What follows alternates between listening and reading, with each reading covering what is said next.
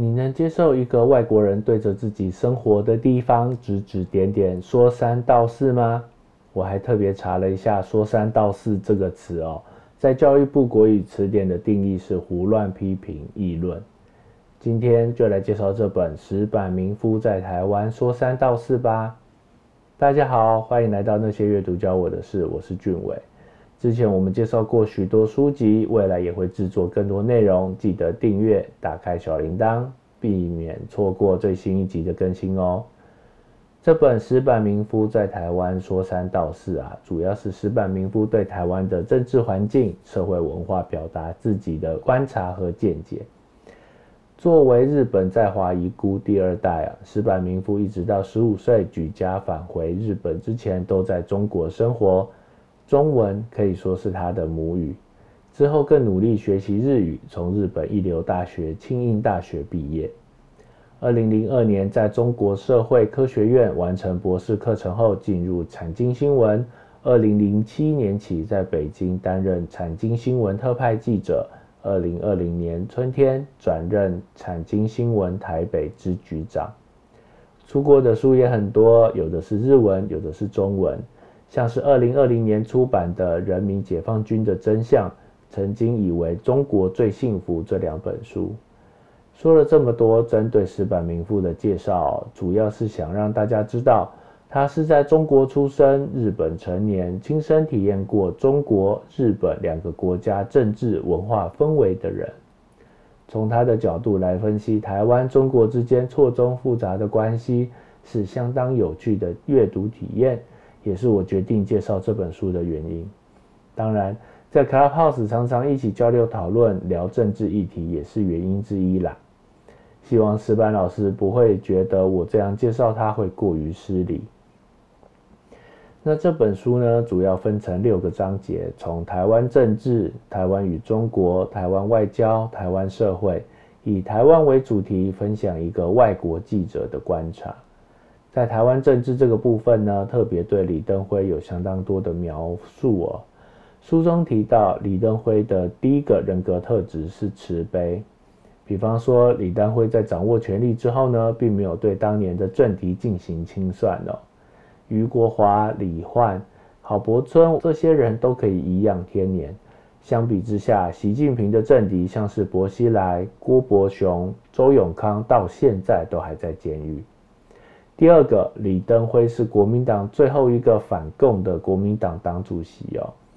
之后的连战、马英九、吴伯雄、吴敦义，完全看不到反共的样子，全部都变成亲共。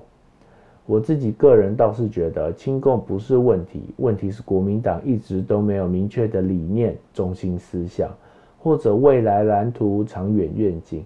政策纲领都是口号居多，连网站都差民进党、民众党、时代一力量一大截。作为一个百年政党，加油好吗？还是回到李登辉好了。为什么日本人喜欢李登辉呢？除了受过日本教育之外呢，也因为李登辉有着标准父亲的形象哦，就是那种知识与能力兼备、勤勉奉公、勇于担当。严以律己、自我牺牲、责任感的传统价值观，不止和平的带领台湾实现了民主化，终结了国民党的独裁政权，还搭起日台友谊的桥梁。包括安倍晋三、森喜朗都曾经拜访李登辉，请教日本问题的看法。其实这本书对于台湾政治讲了非常多，陈水扁政治路线。国民党、民进党、民众党本土价值、选罢法、公投、不在籍投票、县市合并、防疫奇迹等等，但是该进行到下一个章节了，也就是台湾与中国。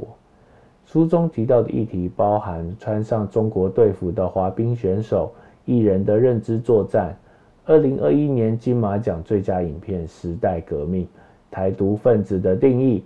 远东遭罚二十亿的事件，还有四大公投，其实这些议题呀，在明眼人的眼中都是大是大非、显而易见的。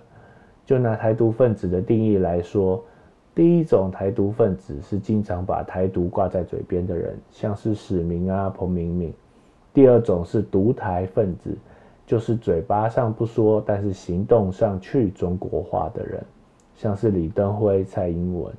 第三种是华独分子，强调中华民国的政治人物，像是马英九、朱立伦。到胡锦涛时代为止啊，中共对华独、独台分子作为团结的对象，只有台独是敌人。可是习近平以后啊，对台政策越来越强硬，最后连华独都严厉起来了。在台湾外交部分啊，其实这一阵子突然进入了丰收期哦。美国前国务卿蓬佩奥还有跨党派资深代表团访台，充分表明支持的态度。当然，你可以说一个是代表川普的共和党，一个是代表拜登的民主党，为了美国其中选举所做出来的表态。但是至少也给了台湾一点信心哦。这几年啊，国际社会上支持台湾的声量越来越大。最根本的原因，是因为台湾人民在捍卫主权和生活方式上做出了明确的选择。不管是二零二零年蔡英文高票当选，高雄市长韩国瑜被罢免；二零二一年发表的四个坚持以及四大公投的结果，都表明了台湾不想被中国吞并，要和世界站在一起的坚定意志。另外，在日本，台湾的水果是品质的保证哦。不管是释迦莲雾、凤梨，在中国的打压下，反而促成了台湾水果的国际化。拿凤梨举例，被中国禁止进口的消息传到日本之后，台湾凤梨反而在日本爆红。日本民众称之为民主自由的水果，单价虽然是菲律宾产的两倍，仍然供不应求。在这边要特别感谢石板老师跟日台友人。的多方宣传协助，见证台日双方友谊的连结。台日的关系有多好呢？可以从旅游这件事说起哦。台湾人很爱旅游，在疫情开始前的二零一九年，台湾人去日本大概是五百万人次，比日本人来台湾的两百万人次还要多。在餐桌上聊天的话题，除了可以聊旅游之外，另外两个就是聊政治、聊股票，这样的观察是不是相当贴切呢？其实啊，这本书封面上的小字就充分表达了石板民夫的观点。我一直认为，作为一个从事国际报道的媒体人哦，对台湾的人事物说三道四就是我的本分。台湾是一个拥有高度言论自由的社会。不分国籍、社会地位，都应该有表达意见的权利。当然，有时候观点不一定正确，纠正、反驳、包容这些理性的交流，才能促进社会的进步，创造更多元丰富的社会。今天所介绍的这本书，我相信对政治有兴趣的人都相当值得作为参考哦。书中的描述都相当浅显易懂。就像是时事评论、网络文章的会诊，读起来没有什么压力。